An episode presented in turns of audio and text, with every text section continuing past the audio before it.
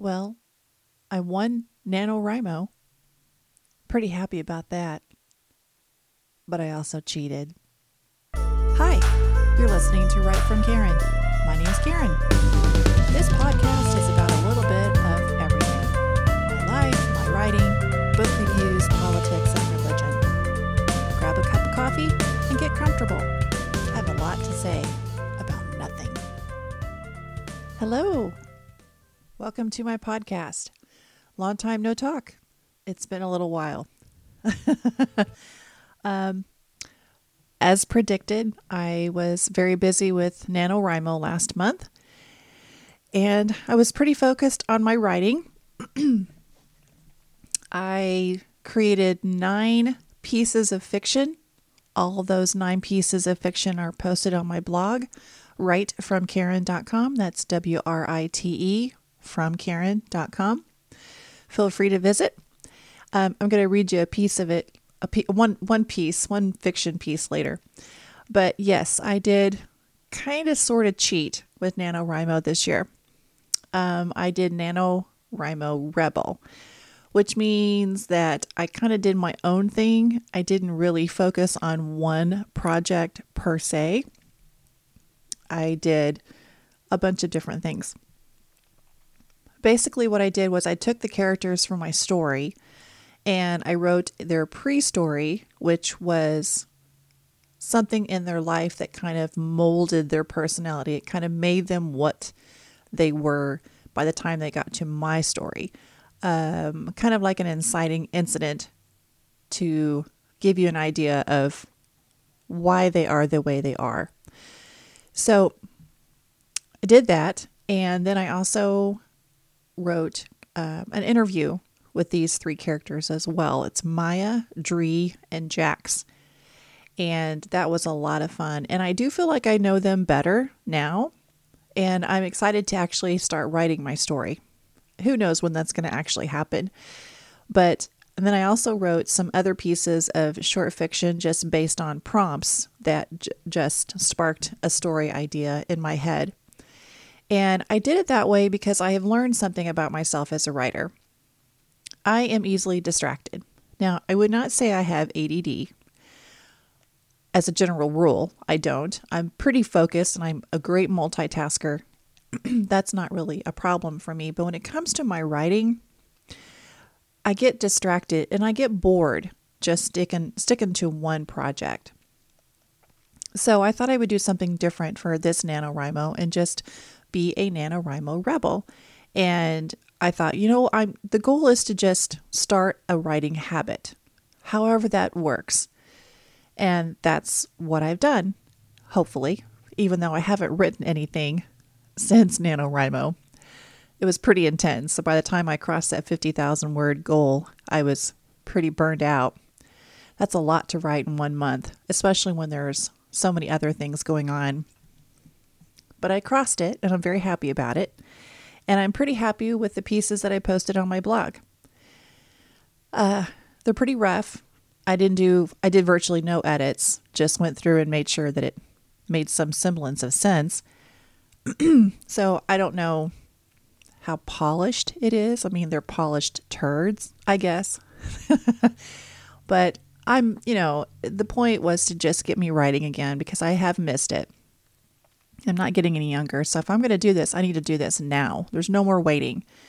If I if I ever hope to have any kind of work published or read or anything, I just I have to do it. So that's what I did. And it's been a while. It's let's see. I was thinking on my blog, it's been about 10 years since I participated in NaNoWriMo, which to say that out loud blows my mind that it's been that long since I participated in NaNoWriMo, but pretty sure that's accurate because I don't think I've participated since I've been working for the hospital as a medical assistant. And I've been with the hospital over nine years now. So I know it's been a long time. And the last time I participated in NaNoWriMo, I don't think I won, but I think the majority of time I participated back then, I think I did win. And I think that's primarily because I wasn't working at the time and I had all the free time in the world to focus on it. But when you work a 40 plus hour job, it's It really takes a lot out of you mentally to come home and write. But I did it and I'm proud of myself. And I can consider 2020 a success as far as getting my word count down, though it was not traditional and I didn't work on any one project. I worked on a bunch of little things, but I'm pretty proud of my nine pieces of fiction. That's more than I've written in, well, the last 10 years, really, when it comes to fiction. So I feel like that was a win for me and I'm proud of myself. Uh, one of the things that really motivated me throughout NaNoWriMo was writing sprints. I hadn't really heard of these before, which is kind of shocking because I pretty much haunt YouTube and watch a lot of YouTube videos. So you think that I would know something about this. But I stumbled across the Word Nerds writing sprints on YouTube. And there's a bunch of girls. I think they've been kind of a kind of an organization slash club um, for a while now. And they would get together on a Zoom meeting and do writing sprints and you chit chat, catch up, you know, compare notes on NaNoWriMo, talk to the people in the chat room, answer some questions. Then they would do writing sprints, like 20, 30 minute writing sprints. And for whatever reason, that really worked for me. I guess because I felt like I was part of a community of writers and it was really fun and it inspired me and I got a lot done in those writing sprints. There was one writing sprint YouTuber that I watched. Gosh, what's his name? Cam. Oh gosh. He he's pretty funny. He did a 10-hour writing sprint. I mean, that was pretty insane. And I went back and watched it over like a 2-day span. But again, you know, I, I went ahead and did my writing when he did his, and it was just fun. It's just a lot of fun. Those writing sprints are great. I hope that these people continue to do these writing sprints throughout the month or throughout the year because I think they're very motivational. And I think a lot of people get a lot of value out of it because, again, it just feels like you're part of a community and you get that support and it doesn't feel quite so alone because we all know that writing is a solitary activity and it can be lonely when you don't feel like you have a lot of support or you don't have anybody there that you can talk to and bounce your ideas off of.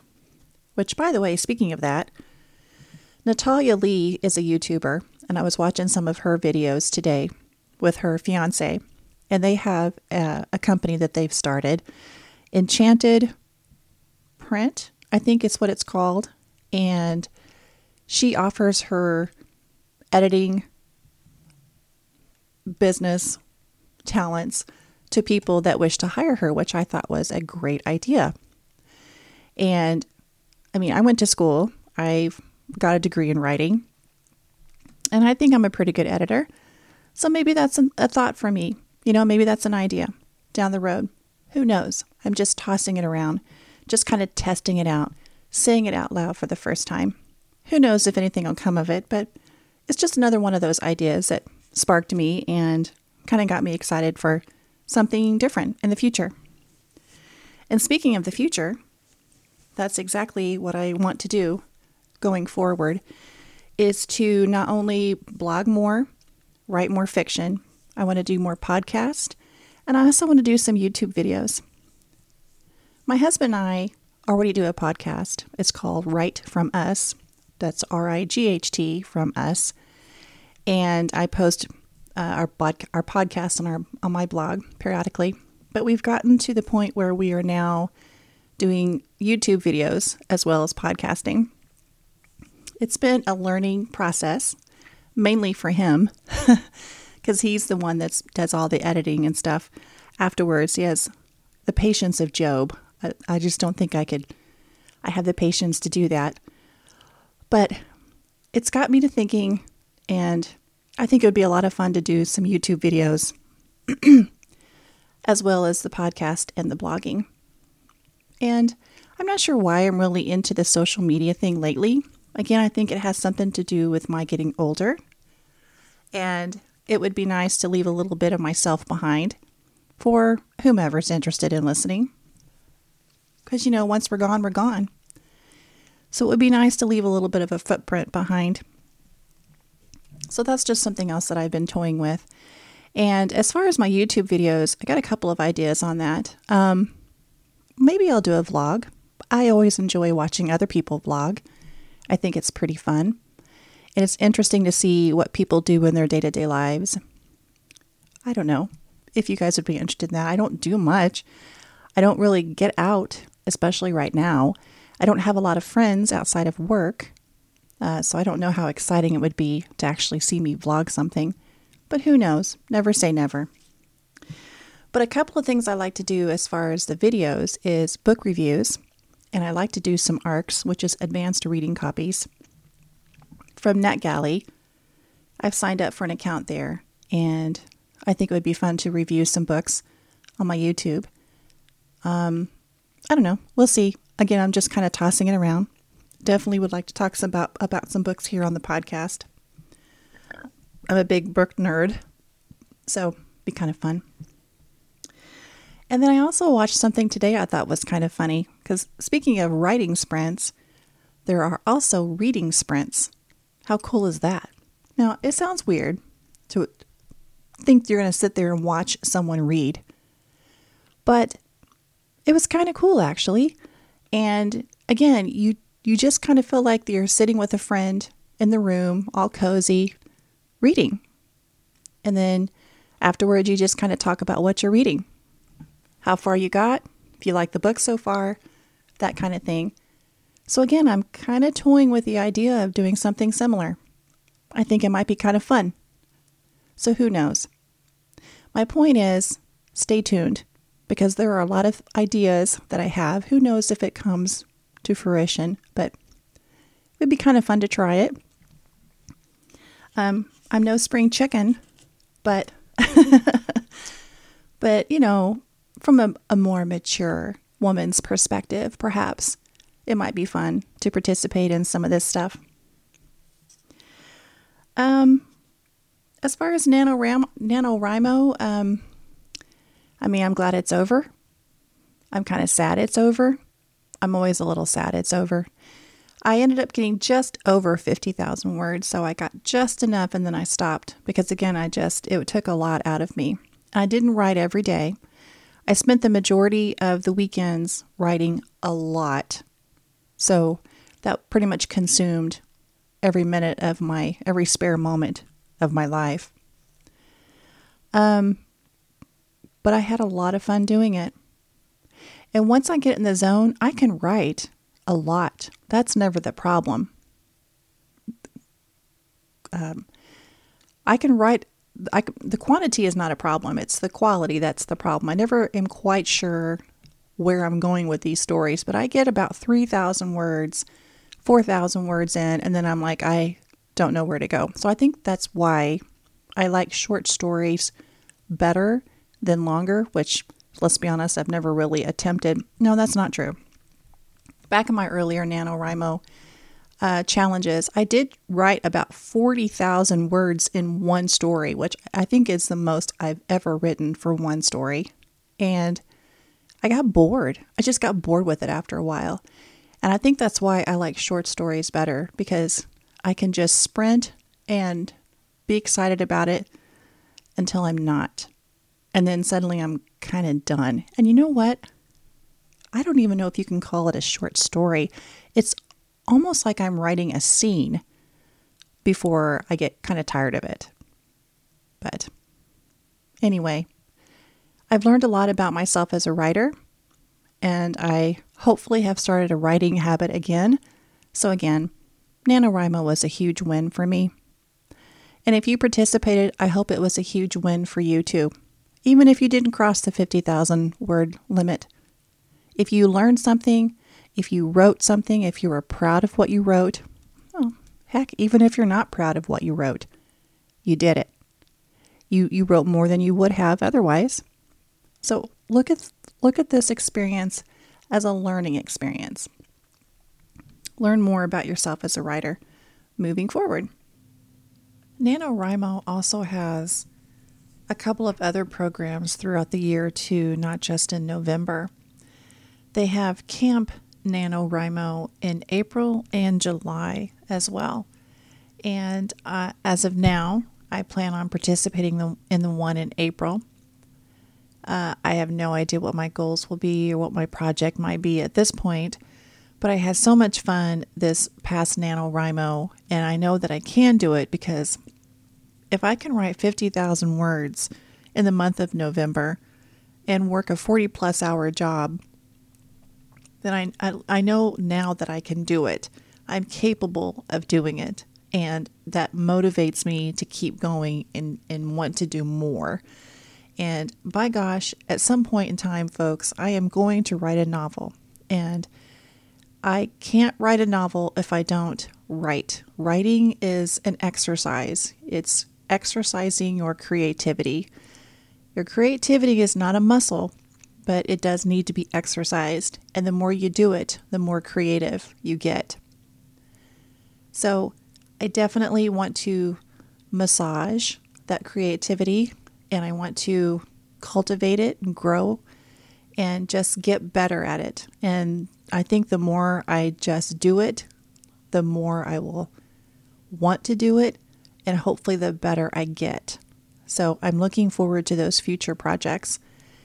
Um, so let me go ahead and read you a little bit of one of the nine pieces of fiction that I posted on my blog. I I want to keep saying that because I'm proud of that. I'm proud of my nine original pieces of fiction. And again, whether they're good or bad, I don't know. I don't really care, but it was fun to do it and um, again, I just feel like I just I just feel proud of myself for being productive, for actually getting it done. And it wasn't always easy. There were there were nights that I would my uh, my eyes were literally like dropping. I was so tired. But I pushed through it and I did it. So this first piece that I wrote uh, I posted on November 3rd on my blog. It's called Maya's Pre-Story. And in my mind, thinking about this character, this is kind of what pushed her over the edge and made her into the character that she will present as in my longer story whenever I get around to writing it. so let me kind of read it to you. See what you think. Maya's pre story. You want me to do what? Maya pulled an earbud from her ear to blink at her father. Thomas Cooper peeked over his reading glasses at Maya. You heard me. But, Dad, she whined, I'm meeting my friends. I can't have Brian tag along. I would die. First of all, you won't die, he grinned. Secondly, your mother has to go to this meeting, and Carla has the afternoon off. You're her only choice. He paused. You're the best choice, obviously. Brian loves hanging out with you. And I love hanging out with him but not in front of my friends. It's not cool, Dad. Thomas dropped his phone into his suit jacket and gave his daughter his full attention. Look, Gracie. He stepped forward and gathered her into his arms, placing a kiss on her head. I remember being 14. I know exactly what you're feeling right now. Remember how I had to stay home with your aunt and uncle so Grandma could go to work? Yeah, but you didn't have a choice. Grandpa died. True, but you don't have a choice either. Someone has to watch Brian. He's too young to stay home by himself. You don't want anything to happen to him, do you? Maya wrapped her arms around her father's waist and gave him a loving squeeze. No, just act like the cool sister. Show your friends how responsible you are. They'll be impressed. But he's so annoying, she murmured into his suit jacket. He chuckled.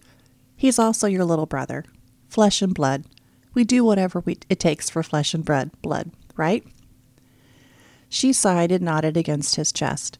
She loved the smell of her father. He smelled like sandalwood and gunpowder.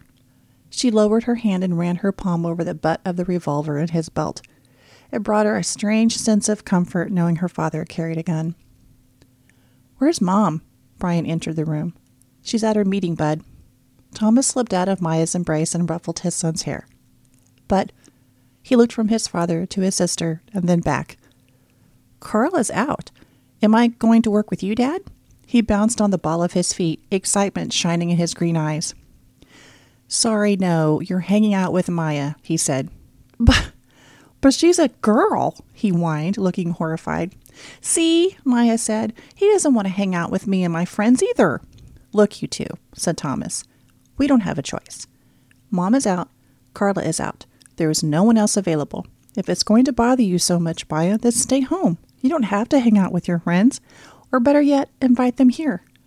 No, we made plans for the park. We have to go to the park. Oh, is Damon going to be there? Brian sing songed. Who's Damon? said Thomas. No one, Maya yelled, reaching out to swat at Brian, but he was too quick for her and dodged her hand. Maya, you're not meeting a boy, are you? no, Dad. It's just me and the girls. We need some fresh air. End of discussion. Thomas arched a warning brow at her. Maya crossed her arms and rolled her eyes. Fine, he can come.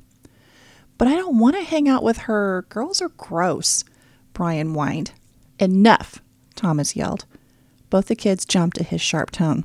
I need to go. Leave, stay, I don't care. But you are not to leave Brian alone. Do you hear me, Maya?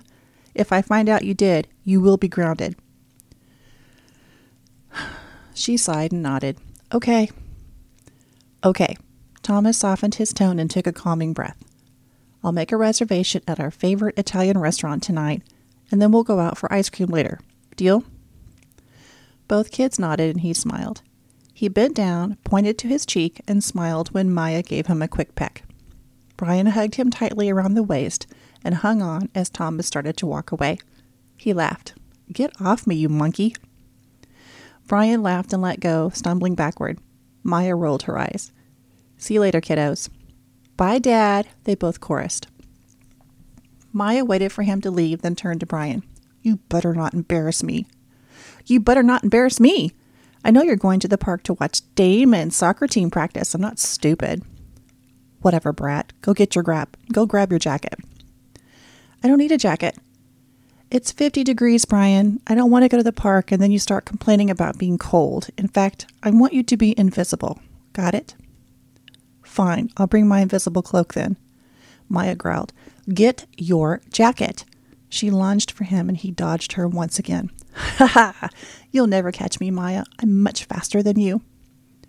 She made to grab at him again, but he once again ducked under her arm and raced toward his room. Maya scowled after him and sent Ava a text. Dad is making me bring Brian. She walked over to the mudroom and grabbed her green pea coat from the hook. Her phone dinged as she slipped it on. No worries. I think your little brother is funny. You wouldn't think that if you had to live with him. Come on, Slowpoke, Brian bumped into her as he rushed past. Oh my God, you are so annoying, she yelled after him. She grabbed her crossover bag, made sure she had the door key, her lip gloss, and some cinnamon gum before following her little brother out the door. Brian, wait up, Maya yelled while skipping down the stairs. He was already half a block ahead of her. She reached in her bag and retrieved her lip gloss. She tried to apply it while speed walking after Brian. She felt nervous.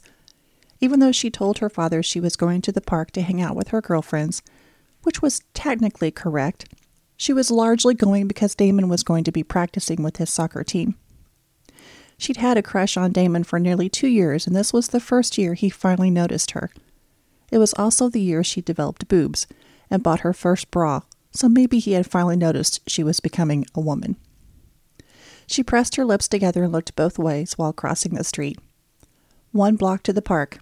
She can just make Brian out in front of her. Brian, she yelled. He spun around and began to run backward while waving at her. Slow down.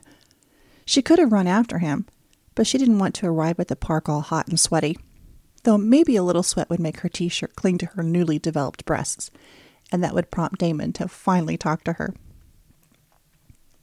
She thought back to the first time she'd seen Damon. They had fifth grade class together. He sat to her right, cat a corner from her desk. She had the perfect spot to watch him while him noticing without him noticing her stare. He was gorgeous.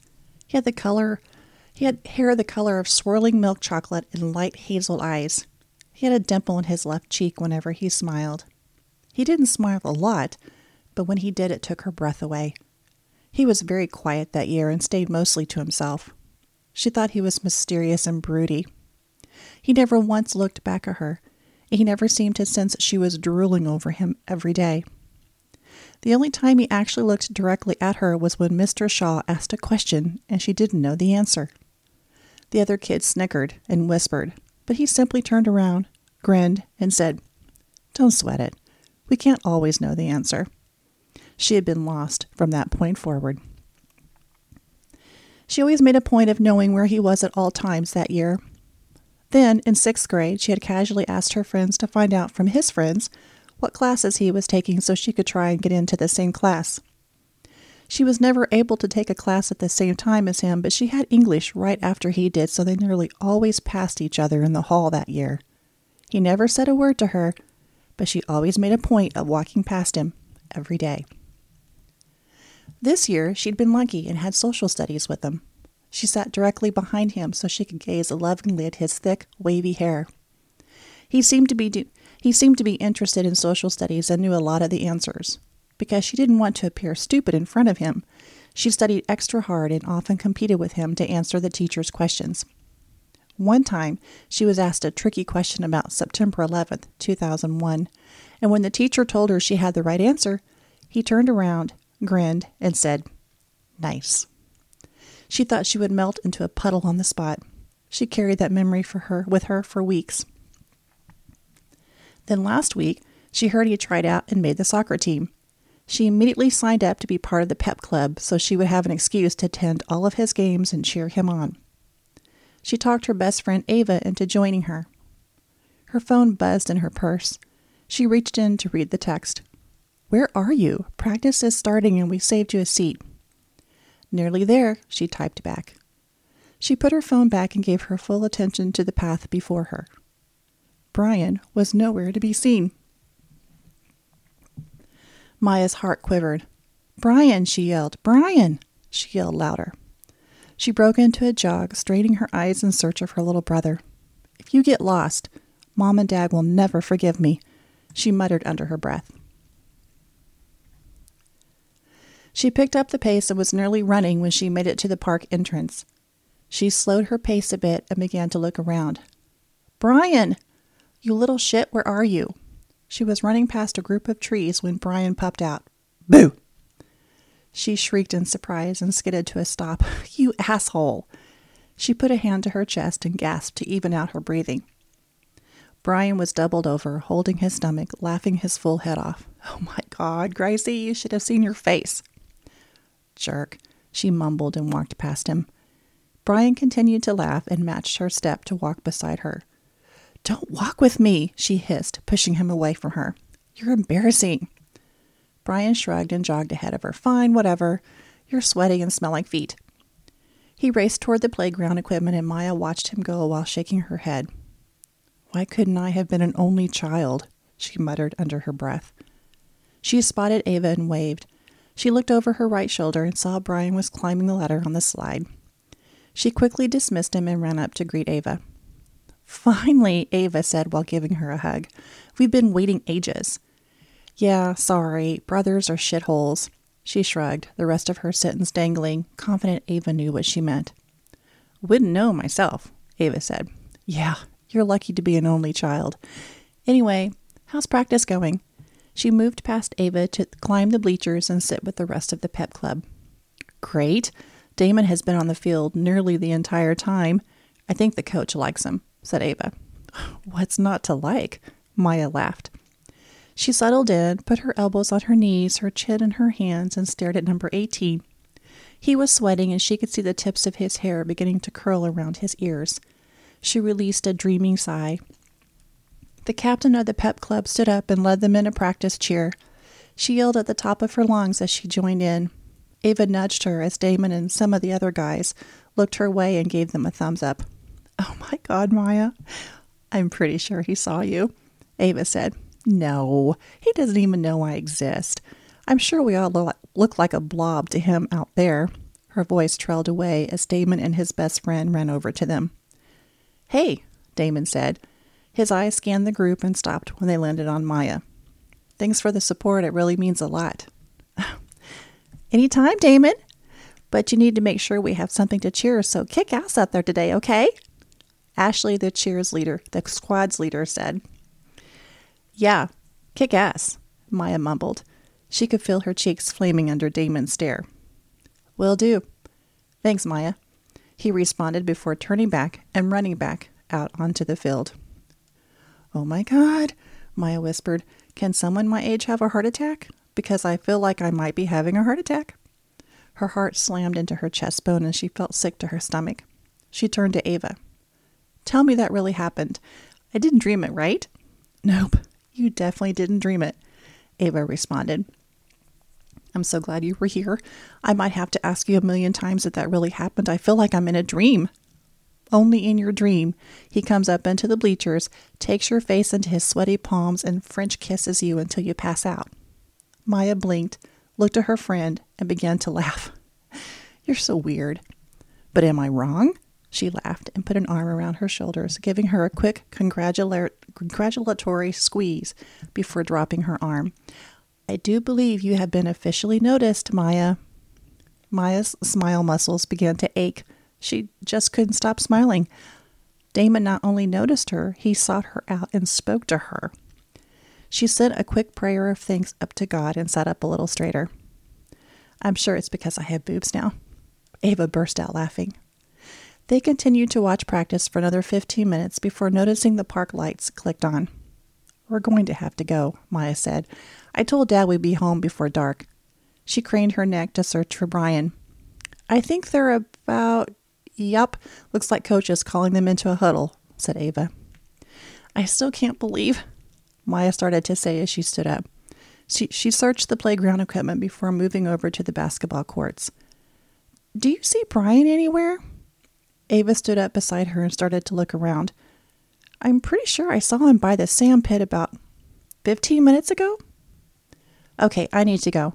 We're going out to eat, and I don't want Damon to think I'm fangirling over him, so we're going to take off. She hopped down from the bleachers and dusted the seat of her pants off. She narrowed her eyes and continued to scan the park. Where was he? Yeah, I need to go as well. Mom will be here in a bit to pick me up. I'll help you look for Brian while I'm waiting. Thanks, Maya mumbled while walking toward the playground equipment. Brian, she yelled. A big bug buzzed by her head and she swatted it away. The park lights were starting to attract large moths. Brian, she huffed in irritation and turned to scan the trees bordering the park. He's probably hiding again. He scared the shit out of me when we got here. Oh, Brian, if you come out, I'll buy you Pokemon cards, Ava laughingly yelled. That will be hard to do considering I've already spent my allowance for this week. Brian, come on, we need to get home, Maya yelled, the first thread of worry wrapping itself around her throat. You think he's hurt? Why isn't he answering? because he's a shit, that's why, Maya answered. Okay, fine, she yelled. Stay here in the dark for all I care. I'm going home.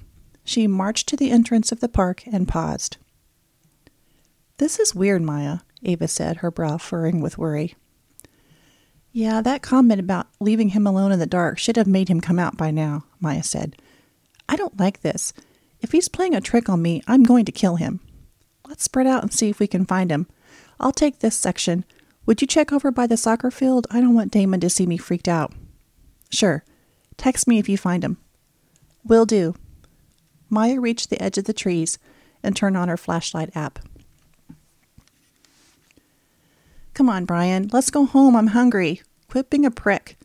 She brushed aside some tree branches and peered into dark patches. She gave a little shiver, the growing darkness swallowing up the familiar landscape. Brian, come on. This isn't funny anymore. You're scaring me. Her voice wavered as she continued to search. After ten minutes, she texted Ava. Any sign of him? No. Sorry. Mom's here now and we're both looking. She thinks we need to call the police.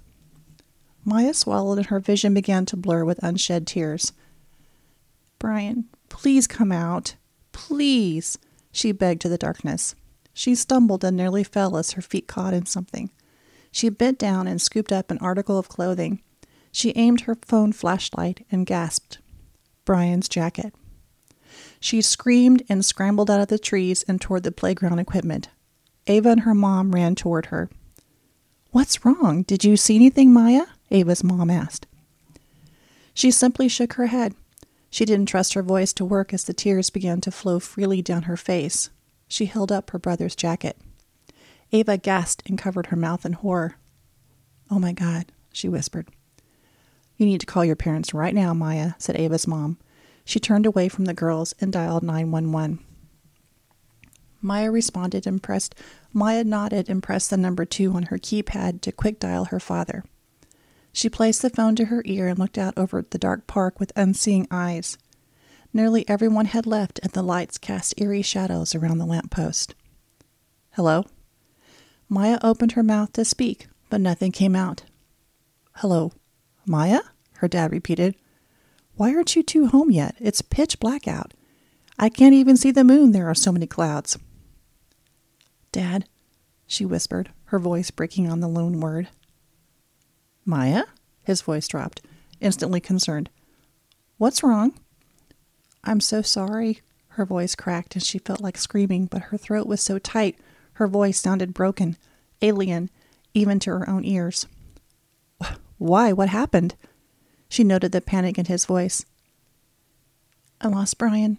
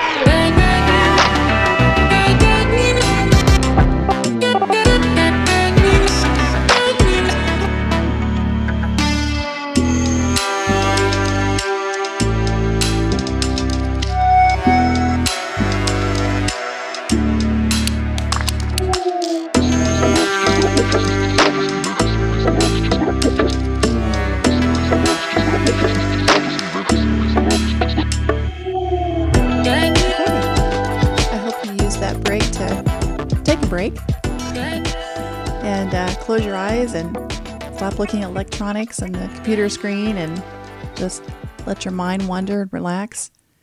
I think it's important sometimes just to shut the world out and relax and breathe. Uh, so, reading. I haven't been doing much of it in the last month. Like I said, I've been pretty busy with NaNoWriMo. Busy, distracted. Uh, didn't have the energy for it. But so I had to I had to reassess my goals on on Goodreads. I was originally going to try to read 100 books this year and I would have if I had been distracted by Nano, but I think I only read gosh, two books in November. I usually end up reading like 8, 7 or 8 books a month.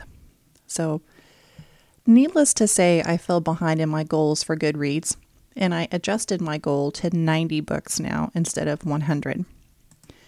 I am currently at, let's see, I want to say 84 books. Let me check. Yeah, 84 books. And I just finished Name of the Devil. It's a it's a series, Jessica Blackwood number 2 book. So Jessica Blackwood is the main character. It's by Andrew Mayne. I hope I'm pronouncing that correctly M A Y N E. And I gave it five stars out of five. It was a pretty good read. Let me read you the the um, pre-cert, not the pre-cert, but the blurb. Um, in this electrifying sequel to the crowd-pleasing thriller Angel Killer, magician turned FBI agent Jessica Blackwood must again draw on her past to go up against a brutal murderer desperate for revenge at any price. After playing a pivotal role, role in the capture of the Warlock, a seemingly supernatural serial killer, and sav- saving the FBI's reputation in the process, Agent Jessica Blackwood can no longer ignore the world she left behind. Formerly a prodigy in a family dynasty of illusionists, her talent and experience endow her with a unique understanding of the power and potential of deception, as well as a knack for knowing when things are not always as they appear. When a church congregation vanishes under mysterious circumstances in rural Appalachia, the bizarre trail of carnage indicates the devil's hand at work. But Satan can't be the suspect. So FBI consultant Dr. Ailes and Jessica's boss on the Warlock case, Agent Knoll, turn to the turn to the ace up their sleeve, Jessica. She is convinced that an old cassette tape holds the key to the mystery, and unraveling the recorded events reveals a troubling act with far reaching implications. The evil at work is human, and Jessica must follow the trail from West Virginia to Mexico, Miami, and even in the hollowed halls of the Vatican. Can she stop a cold blooded killer obsessed with by a mortal sin? Or will she become the next target in a twisted, diabolical game of hunter and prey? So that's the blurb for Name of the Devil by Andrew Mayne. And I really enjoyed this story. I really enjoyed the twist and turns in this story. I could tell that Andrew, that the author, did a lot of research, a lot of interesting little known facts, and somehow he was able to weave it into a pretty tight story and all the steps seemed logical in moving the story along. And it was just, I really enjoyed the whole magician's aspect of this story, the whole magical aspect of it. Jessica grew up in a family of magicians. Her grandfather is a famous magician, and her dad and uncle were his partners, I guess. And Jessica grew up around that.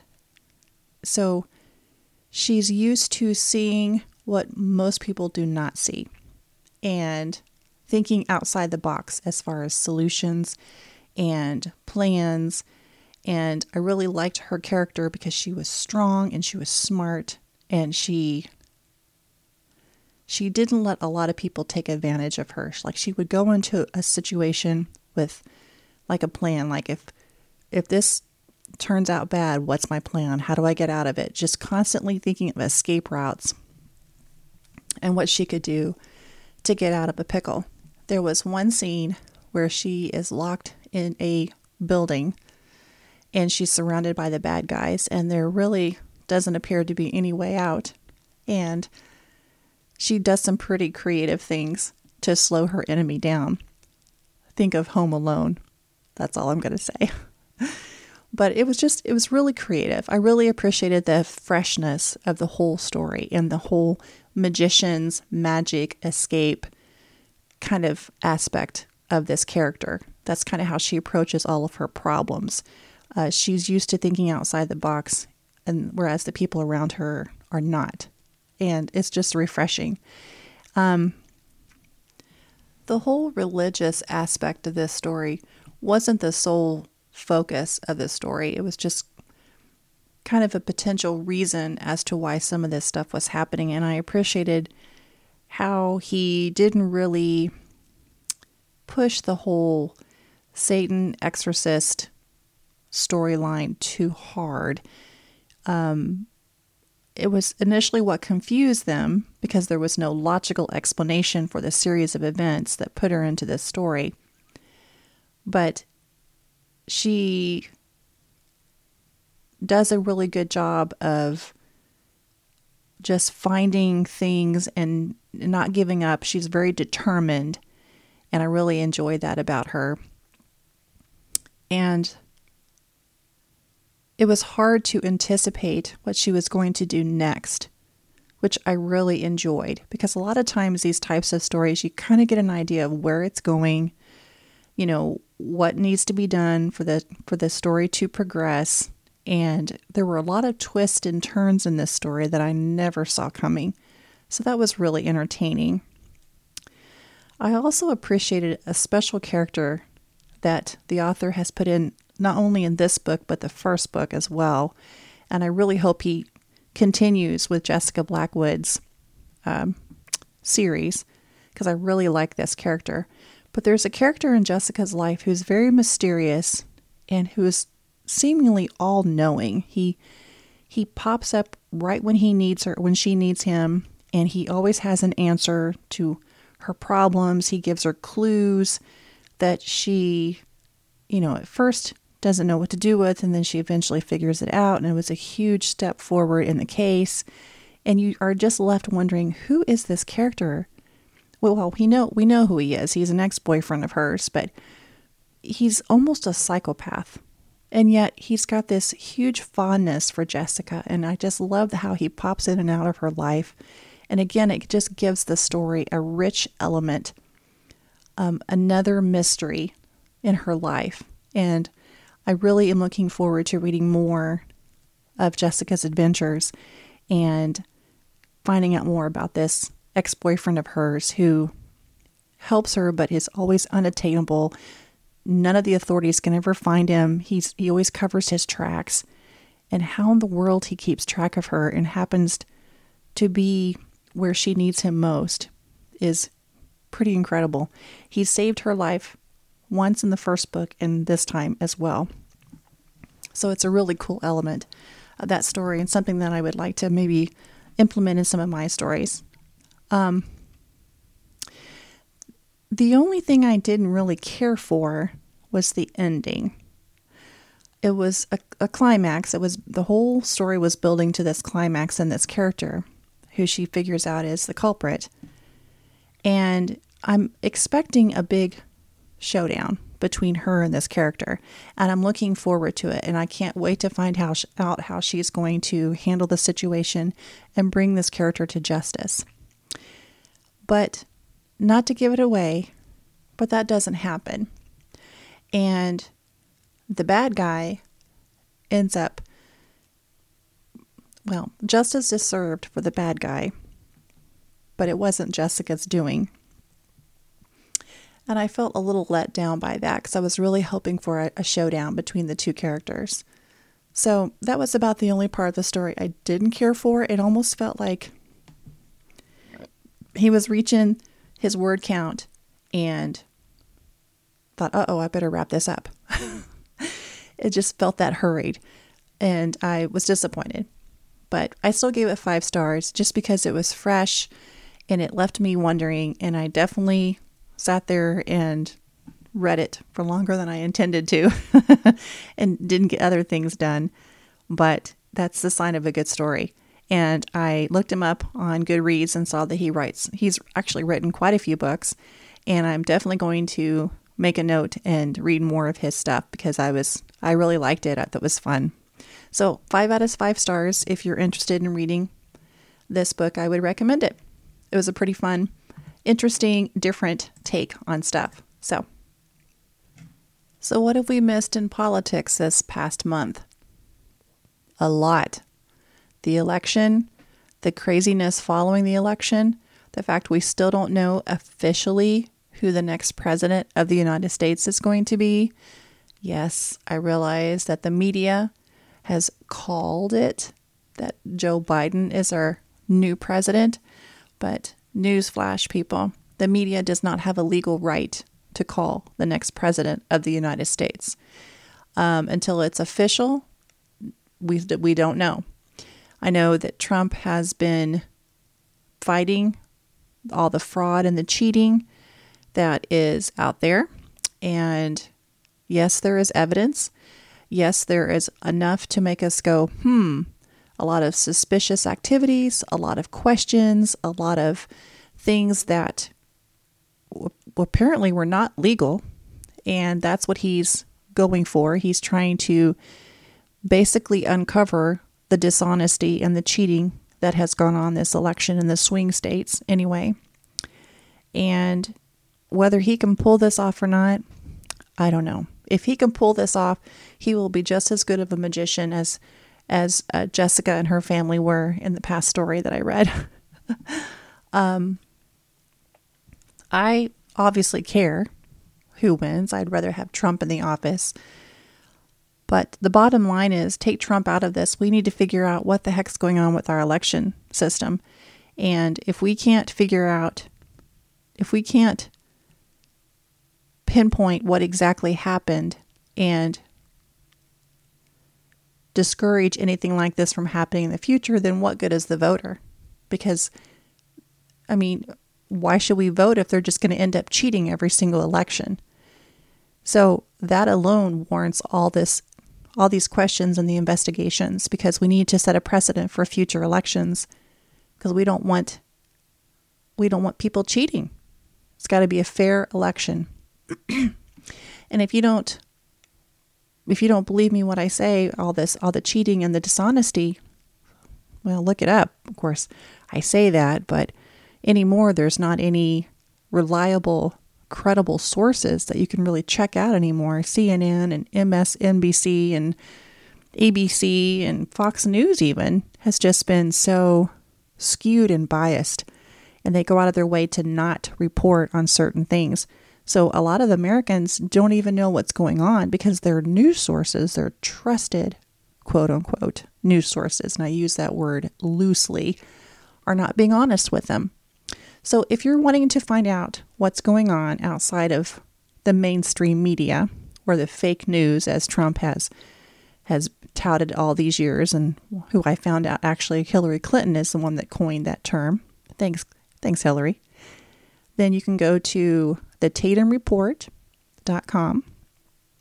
It's a website that's set up quite similar to what Drudge Report used to be like before it was bought out and turned into a liberal uh, news rag. Uh, Newsmax is also a great place to go for news. And Sky News, which is actually a news organization overseas that does a really good job of reporting on American politics, ironically. So, those are a few places you can go to find out some more about what's really happening. Get the other side of the story. You don't you can't truly form an opinion without knowing all sides of the story. And I just feel like we as people need to stop being sheeple and start thinking for ourselves instead of relying on someone to do our thinking for us because that's getting us into trouble. And I tell you what, guys, the Georgia Senate race, if we don't get some Republicans, if those Republican senators don't win, we're going to be in real trouble. I don't mean to be all doom and gloom, but if the Republican senators don't win, we're going to have a Democrat president, a Democrat run House, and a Democrat run Senate. We're going to be in trouble. I'm afraid that the, the country as we know it will no longer look the same four years from now. And that scares me. We need the other side to be in there for checks and balances. Always. Should always be that way. Even if the Republicans all got in power, we need the Democrats in there for checks and balances. That's the way our system was designed, and that's the way it works. It doesn't always work perfectly, but it's better than having one side in control all the time. Don't you think? Also, did you hear Joe Biden's dog? According to his psychic, his pet psychic, thinks he's going to be a wonderful president. Champ says this is a from an article Joe Biden's dogs have told this pet psychic a lot about their beloved master and his future. Wow. Oh my gosh, I'm so relieved to know that Biden's pets are now telling us that he's going to be a great president. I can't tell you how relieved I am to hear that. I'm So glad to hear that. Not to mention the media is pretty happy and excited about them there being like a first cat in the White House. Yes, this is where we are. So, this article Champ says he needs memory foam bedding to ease problems with his joints. Major thinks he may have dental problems. Both dogs say Joe Biden's troubles with Donald Trump are far from over, but that their master is calm and focused enough to steer America forward. Wow, I had no idea that dogs think like that. That's amazing. These must be really special creatures. And I'm sure that the person who is reading these, these dog thoughts has no hidden agenda anywhere. I'm sure she's very sincere because it's pretty normal to be able to talk to dogs, right? I'm sorry if that sounds sarcastic, and I guess if you believe in this, that's your prerogative, but no, I'm not a believer. It's just a shyster, someone out there to once again try to push any kind of agenda any way he or she possibly can. But gosh, thanks, champ. Thanks, Major. I'm so glad that you were able to share your thoughts. Now, if you could just stay out of your master's way so he doesn't break another bone, that'd be awesome. Did you guys hear that story, by the way? I guess Biden came out of the shower and one of his dogs was had a had a ball. I guess he wanted to play. And he dropped the ball and started running, or he had the ball and started running. So Biden ran after him. I'm assuming naked because he just came out of the shower, which what a terrifying thought that is. I need to think of something else immediately because my mind is just picturing Biden naked running after his dog. Anyway, he ran after him to try to pull his tail. That's what he said in some kind of interview. First of all, do dog owners do that? I don't know. I don't have a dog, but that seems weird, people. So, and I guess when he was running, he tripped over his dog or something like that and broke his foot. All I know is the guy is weird, okay? And he can't form a sentence, and everything he comes out of his mouth doesn't make sense. We already have sound bites of him talking at interviews, and some of the stuff that he says, you're just like, wait, what? What are you saying? What are you trying to say? It's really bizarre. And if he ends up getting into the White House, if nothing else, these next four years are going to be we're going to be spending a lot of time making fun of Biden. I'm sorry, but it's true. But, you know, y'all had your fun making fun of Trump for the last four years, so I guess maybe it's our turn. Uh, let's see. Is there anything else going on in politics that I want to talk about today? Oh, COVID. Unfortunately, that's still a thing. Vaccines are right around the corner. Luckily, they're not going to make us, we're not required to have the vaccine yet at work, but I have a feeling it's coming. Um, I will not be taking the vaccine unless I absolutely have no choice. And I feel like at some point, none of us are going to have a choice, that it's going to be required of all of us to have the vaccine at some point if we want to participate in whatever activity we want to participate in pretty sure you're going to have to have some kind of papers or something to show if you want to go on a cruise. I don't know. I have a lot of mixed feelings about it. But there was a news story. Um, our local conservative talk show host was talking about this story the other day, and I was just infuriated. Um, there's a, a picture that's gone viral of this little old man who is either he has COVID or he's dying from COVID. I think he's dying from COVID, which is super sad. And he's hugging his doctor who's in full PPE. And it's a touching photograph. And everybody's like, oh, what compassion that doctor is showing.